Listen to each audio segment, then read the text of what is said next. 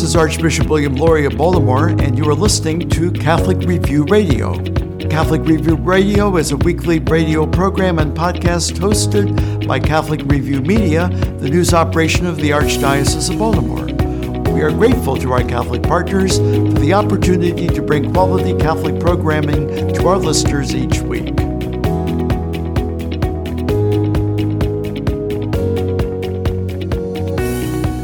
Welcome to Catholic Review Radio. I'm George Matysek, digital editor for the Archdiocese of Baltimore and the Catholic Review. On May 31st, Archbishop William E. Lori will celebrate a special Mass in honor of the 200th anniversary of the dedication of the Basilica of the Assumption in Baltimore. The historic building was designed by Benjamin Henry Latrobe, the same architect who designed the U.S. Capitol. Right after the anniversary Mass, Archbishop Lori will start a new chapter in the history of America's first cathedral by blessing a perpetual adoration chapel in the Basilica's undercroft. Later on today's show, we'll talk with Father James Boric, rector of the Baltimore Basilica, about the inauguration of perpetual adoration at the Basilica for what is believed to be the first time in the history of Baltimore City. But first, we're going to explore the architectural and historical significance of the Basilica with Duncan Stroik, a board member with the Basilica Historic Trust and a professor of architecture at the University of Notre Dame in Indiana. Duncan is also the founding editor of the Sacred Architecture Journal. Here's our conversation with Duncan Stroik. Duncan Stroik, thanks so much for being here on Catholic Review Radio. It's great to be here, George. Uh, thanks for talking about one of my favorite buildings in the U.S. Could you tell us how the Baltimore Basilica came about in the first place? What was the vision behind it? Well, it's a neat story because, of course, uh, there are very few Catholics in the country when we were part of the 13 colonies. Uh, there were Catholics in some of the French and Spanish areas, but in the 13 colonies there weren't a lot of us, and so while there were some Catholic churches and there were some clandestine churches, uh, we didn't have a cathedral and we didn't have a bishop.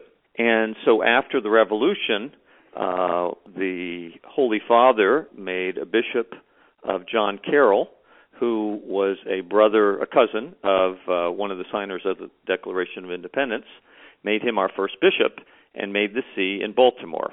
If you have a bishop, you need a chair, and if you need a chair, you need a house to put it in. You need a, a cathedral for the chair, and uh, so he wanted to uh, bring about a new cathedral, the first uh, Catholic cathedral in the what was the 13 colonies, now the uh, uh, what we call the United States. And Archbishop Carroll had a, a very specific vision for this basilica. It, it was quite unlike anything else that was built at that time. Is that right?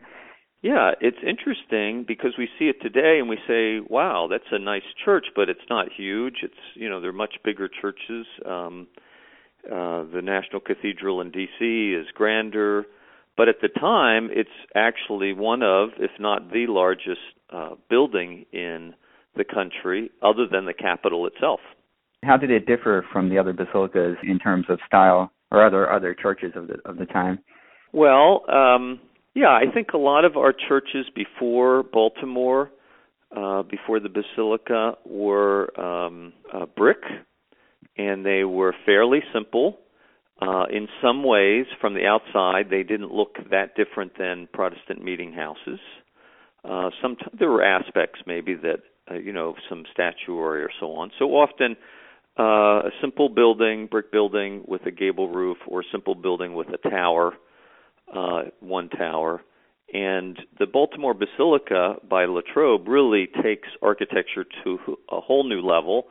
You could say on an international scale, much as the work that was being done for the White House and the U.S. Capitol and then other uh, federal buildings were trying to do. They were trying to do something timeless and something classical and something that would express this new uh, republic.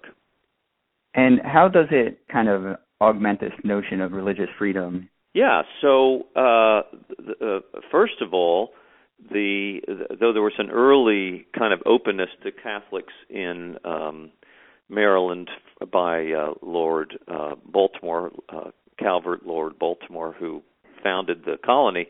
Uh, actually, Catholics were fairly persecuted in Maryland by the Church of England, and uh, it was pretty tough times. So after the Revolutionary War, there was uh, relatively relatively improved uh, religious freedom, and so this was a way for the Catholics to say, "We're here, uh, we're present, we're going to, um, you know, we're going to accept our right of the freedom of worship, freedom of religion, and we're going to express that symbolically, architecturally, by building a grand building with a dome." uh, out of stone, permanent, and on a very prominent spot. Can you talk about the, the lighting and how that's connected with the, the innovation of the dome? Well, that's an interesting point. So, Latrobe, who is the architect of the cathedral and comes from a Protestant background, was a friend of Jefferson, a friend of uh, George Washington, and was doing these buildings in uh, Pennsylvania, in Virginia, and in the new the new city that becomes Washington D.C. And so he's considered one of the top uh, architects of the time, and he's doing the federal buildings. And so Carroll, John Carroll, uh, taps him to be the architect, and uh, he brings a great love of classical architecture, and one of the favorite things of classical architects of the time was the Pantheon in Rome, and so this domical structure but with a nave, so it's cruciform building with a dome, and uh, designed for the Catholic Church. So he had to think about that, and a high altar, and a tabernacle, and uh, a cathedra for the bishop, and a and a pulpit, and so on. And um, he did it in a way that was very much of the time very uh, philosophical, a lot of natural light, no stained glass, and most importantly was this dome over the crossing much like we have a dome at the U.S. Capitol, and there were various other buildings being thought of at the time with domes, including uh, the famous house by our third president, uh, Monticello. What we today call neoclassicism was a movement in the uh, 18th and the 19th century to um, not so different than other periods, but particularly to look back at ancient architecture of Rome and Greece to apply it to today, to their time. And some of the leaders in that were the French, and Latrobe learned a lot from uh, great buildings in Paris and other places. And so there's a simplicity about the building. Of course, there's a grand ionic portico, like a temple, or like the Pantheon in Rome and so it's a church with a big porch, uh, which is pretty grand for uh, that time in America. And but that's a neoclassical trope to have a portico, to have a big porch.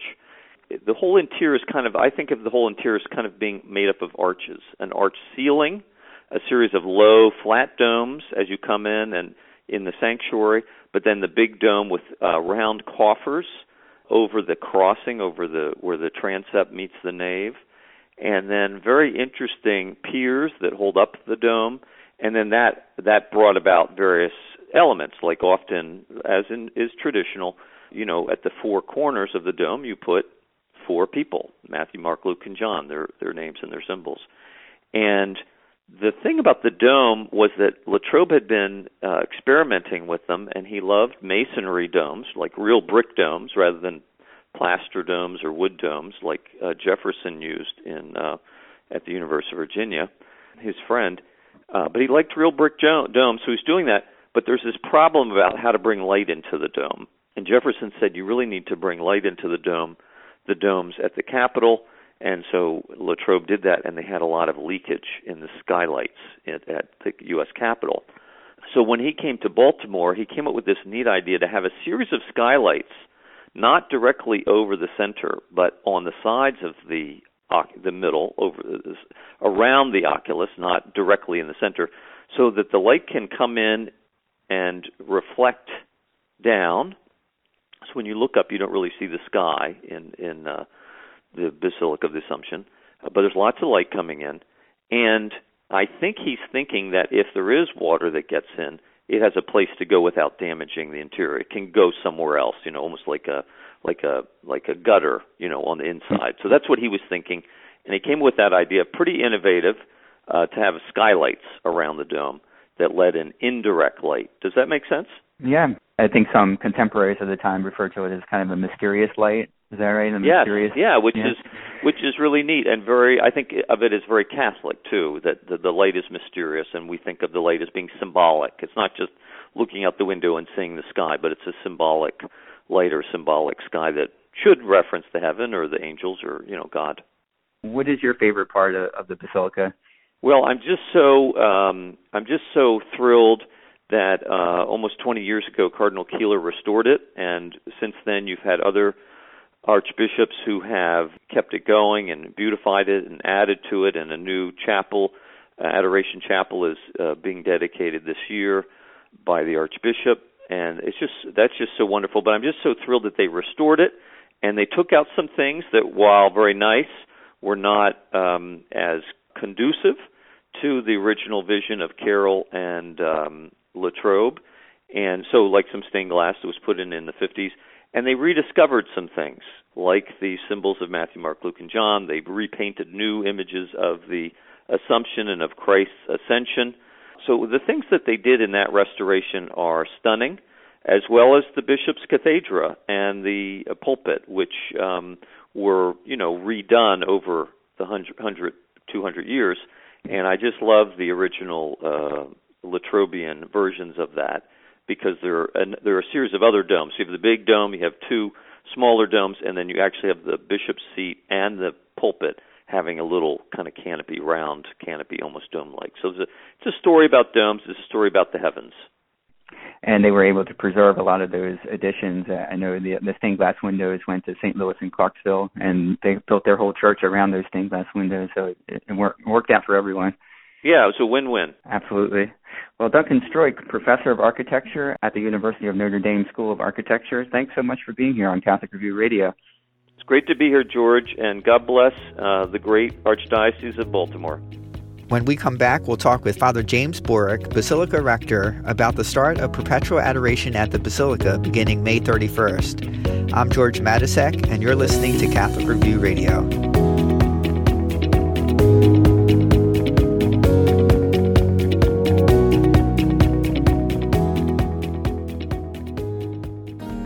With inviting surroundings, complete independence, and an unmatched quality of life, Mercy Ridge is the unparalleled choice for your retirement lifestyle. It's a way of living that promotes an active, healthier life. Located in Timonium, Maryland, Mercy Ridge Continuing Care Retirement Community features a beautifully landscaped 32 acre campus. The grounds, dining, and recreational amenities and residences are designed to provide a gracious lifestyle and a variety of exciting activities. Visit mercyridge.com. is Archbishop William Lori of Baltimore, and you are listening to Catholic Review Radio. Welcome back to Catholic Review Radio. I'm George Matysek. The Baltimore Basilica is only weeks away from launching perpetual Eucharistic adoration. Here to talk about it is Father James Boric, the Basilica's rector. Father James Boric, thanks so much for being here on Catholic Review Radio. Thank you, George. May 31st is the 200th anniversary of the dedication of the Baltimore Basilica, but it also marks an exciting new chapter in the life of the Basilica. Could you tell us about that? Sure. So, you know, on our 200th anniversary, um, just as our Basilica was dedicated 200 years ago, we will be dedicating, and when I say we, I mean Archbishop Lori, will be dedicating and blessing our new perpetual Eucharistic Adoration Chapel, um, so that on after the Mass for the 200th anniversary, we can dedicate and bless this new chapel and then begin that new era, as you said, and, and really for the first time in Baltimore City history that we know of, um, begin perpetual Eucharistic adoration um, right here at the Basilica in the city. This really represents the fulfillment of a dream of your predecessor, Monsignor Arthur Valenzano, who died back in 2015. Before Monsignor Valenzano came to the Basilica, he started perpetual adoration at St. John in Westminster, where he had been a longtime pastor.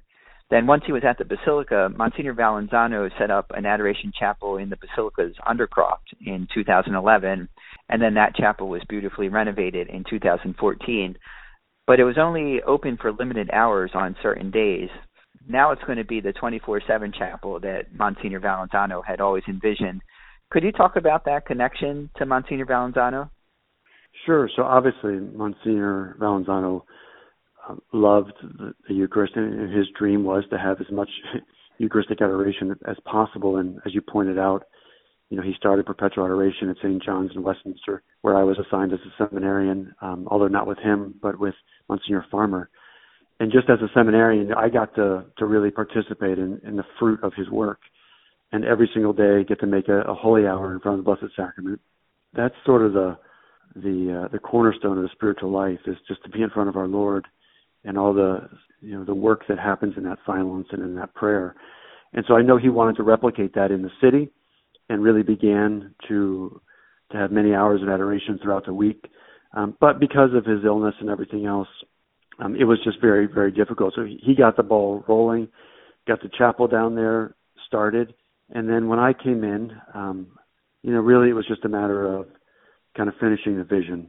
And so we, uh, you know, for those who are used to the, the Undercroft and what it was like, it's kind of an open area, open area, which made for um, difficulty when you're in adoration as far as the silence, you know, with the various tours and things that go down there. So we very carefully and creatively closed in that space, and really making a, a very nice door that would be something that we hoped Latrobe would would have thought of, you know, to make himself, and it looked just like he did. Um, and to close that space in, and then really to tie it into one of the great saints of the Basilica, which is, of course, John Paul II. And so we brought in a lot of the what I'll call the relics of JP2 into that space. You know, his chasuble that he wore when he celebrated Mass on October 8th of 1995 at Camden Yards. Um, we brought in a beautiful bust of John Paul II that was given to Cardinal Keeler. And then also we, we have the painting of Our Lady of Czestochowa, which was in the sanctuary when John Paul II knelt before the Blessed Sacrament. We restored that and then also we restored the very kneeler he, he knelt upon, so that when people come to pray in this new chapel, they can actually pray on on that very kneeler that the saint knelt upon. And then even within that kneeler, we we embedded a first class relic of of John Paul II, so that you can literally reverence and sort of pray with this great saint of the Eucharist. So you know, really, we we just kind of finished the work that Monsignor had started and um, let people know that for the first time ever, Baltimore City is going to have perpetual adoration. The Archbishop was instrumental in all of this and gave us an intention, a prayer intention for every single day. So, for instance, on Monday, we're you know we're hoping that the whole archdiocese will come and pray as we pray for an end to any injustice, especially racism. On Tuesday, you know, we've set aside a day to pray for an increase of vocations to the priesthood and for a renewal of the priesthood. And then each day has, you know, its own special intention. We're praying for our Catholic schools. You know, we're praying for children of divorce, adult children of divorce. We're praying for a strengthening of our marriages and families, for an end to the violence in the city, for a greater love of the Eucharist. You know, for the for marriages. So really, the whole idea is to create this sort of center of prayer for the archdiocese that everyone can come, everyone can pray, and there's never a time in the city in which someone is not interceding for the city and uh, and to make Jesus available to the people of the city at all hours, day and night. And the centerpiece of the chapel is a really magnificent tabernacle that you commissioned just for this space. Uh, can you tell us about that? It's it's really unique because it's a tabernacle and a monstrance at the same time. Yeah, so there's it's a beautiful, beautiful tabernacle made by Granda from Spain, and they're really the best in the world, in my opinion, is when it comes to to to making the these sacred items. And it's actually the same tabernacle that the archbishop has in his in his chapel in the residence. Um, we've kind of we made some modifications to it, but it's essentially the same tabernacle. So there's a continuity between the archbishop and and the basilica.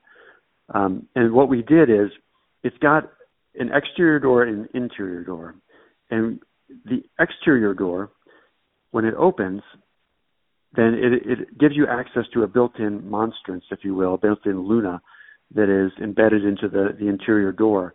And that allows you to have the same sort of access that you would in a monstrance. Um, so the Blessed Sacrament will be placed in that Luna, and then the door opened, and you have adoration.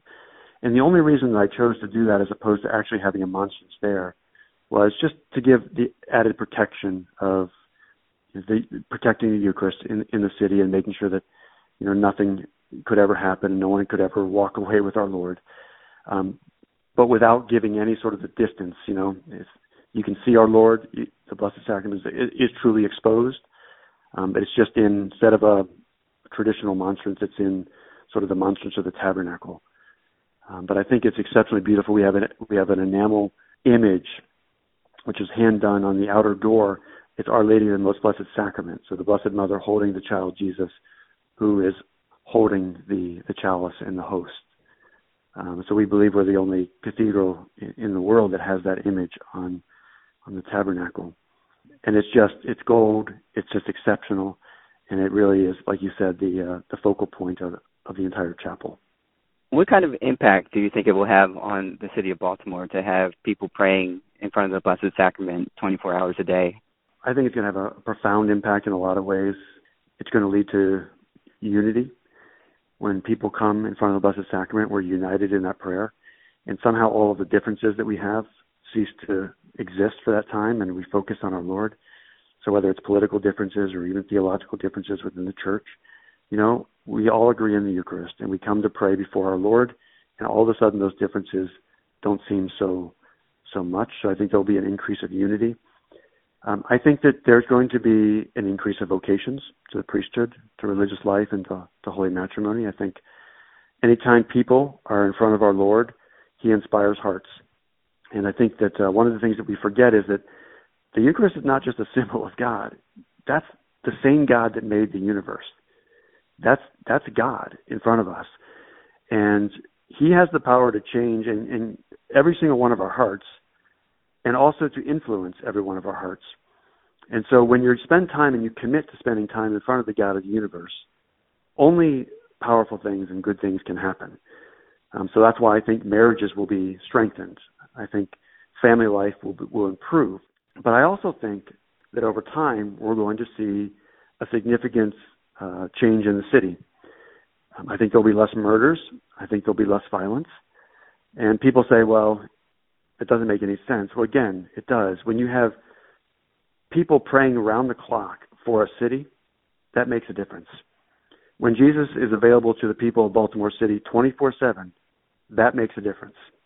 You know, for every year that I've been at the Basilica now, so four years, we've had a week we call the Rosary Congress where we open the basilica up 24/7 for adoration, and we pray the rosary every single hour on the hour, and we pray for an inc- for you know an increase of vocations. We but we also pray for a decrease in the violent crime and the murders. And the first week that we did it, we actually made the Baltimore Sun, because most of the days of that week there were no murders in the city. Even last year, we had one day set aside for an end to the murders in the city, and on that day there were zero murders in the city. And so it's been like this every single year. So is it a small sample size? Yes. But do I believe in the power of the Eucharist? Undoubtedly. And so when you when you put people in front of our Lord, he has the power to do everything and change the city at the level of the heart. And that will have a ripple effect into family life, into city life, into church life, into all of our lives how can people sign up if they were interested in, in taking a specific hour for adoration? Sure. So on our website, you know, americasfirstcathedral.org, um, there's a, a link right there to our adoration page. It's just americascathedral.org slash backslash um, adoration. And then everything is there, you know, it, the sign up, but also people are worried about security. You know, we have 24 hour security. We have a video that shows you, you know, how to park and how to get into the building um, at night and how easy it is. So everything is there at americasfirstcathedral.org backslash adoration. I, I think it's interesting that all of this is happening during the year of St. Joseph that uh, Pope Francis declared. Uh, could, could you close us out by talking a little bit about that? I would love to. Um, one of my sort of heroes uh, is St. Peter Julian Eymard. And St. Peter Julian Eymard was a huge apostle, if you will, of the Eucharist, but also of St. Joseph. In Father Calloway's book on the consecration of St. Joseph, he quotes St. Peter Julian Eymard many, many times. But he talks about St. Joseph as being the first adorer and the first religious. He says, although St. Joseph never adored our Lord under the Eucharistic species and never had the happiness of communicating, he did possess and adore Jesus in human form. St. Joseph knew our Lord more thoroughly than did all the saints together. He lived for him alone. And in that lies his special glory, the keynote of his sanctity. In that, above all, he is our model. his point is that St. Joseph's holiness came from adoring our Lord. And that, yes, he was a carpenter. Um, and yes, he, he worked and from a time, you know, had to be apart from our Lord. But he also says that it was through the adoration, through the being with Jesus, that his sanctity continued to grow and that he became the man that uh, the Saint Joseph ended up, you know, being with our Blessed Mother and the great saint that we all look forward, look up to. He beautifully talks about how when Joseph would come back from the shop, that he would just adore our Lord through the night, you know, as a little child. And that's that's what I want, you know. We all can't adore Jesus every hour of the night, but we can all commit to spending one hour in front of the God of the universe and adoring the same God that Saint Joseph adored, the same God that the Blessed Mother adored. And why can't we be great saints like them, you know? If we spend as much time adoring him, loving him, talking to him, then we can also be great saints. And that, in the end, is what we're all called to be, and that's why we're having perpetual adoration. Well, Father James Boric, Rector of the Baltimore Basilica, thanks so much again for being here, and, and thank you for your leadership in making this all possible. Thanks a lot, George. I appreciate it very much. For Catholic Review Radio, I'm George Matysek. Thanks for listening. The Catholic Review is the only publication in the Archdiocese of Baltimore that covers the Catholic Church full time. Pick up the monthly magazine at your parish or have it delivered to your home. Subscribe to our e newsletter for twice weekly updates. Just text CR Media to 84576. Follow the Catholic Review on Facebook, Twitter, and YouTube. Read it today in print or online at CatholicReview.org. That's CatholicReview.org. Tune in to Catholic Review Radio next week. Available on WMET 1160 AM and 103.1 FM. Also, WSJF 92.7 FM in the Sykesville area and WVTO 92.7 FM in Baltimore City. Check us out on SoundCloud or your favorite podcast app. Thank you for joining us for this edition of Catholic Review Radio. As we prepare for the week ahead, let us do so in prayer together as one community of faith. Our Father, who art in heaven, hallowed be thy name. Thy kingdom come, thy will be done, on earth as it is in heaven. Give us this day our daily bread, and forgive us our trespasses, as we forgive those who trespass against us. Lead us not into temptation, but deliver us from evil.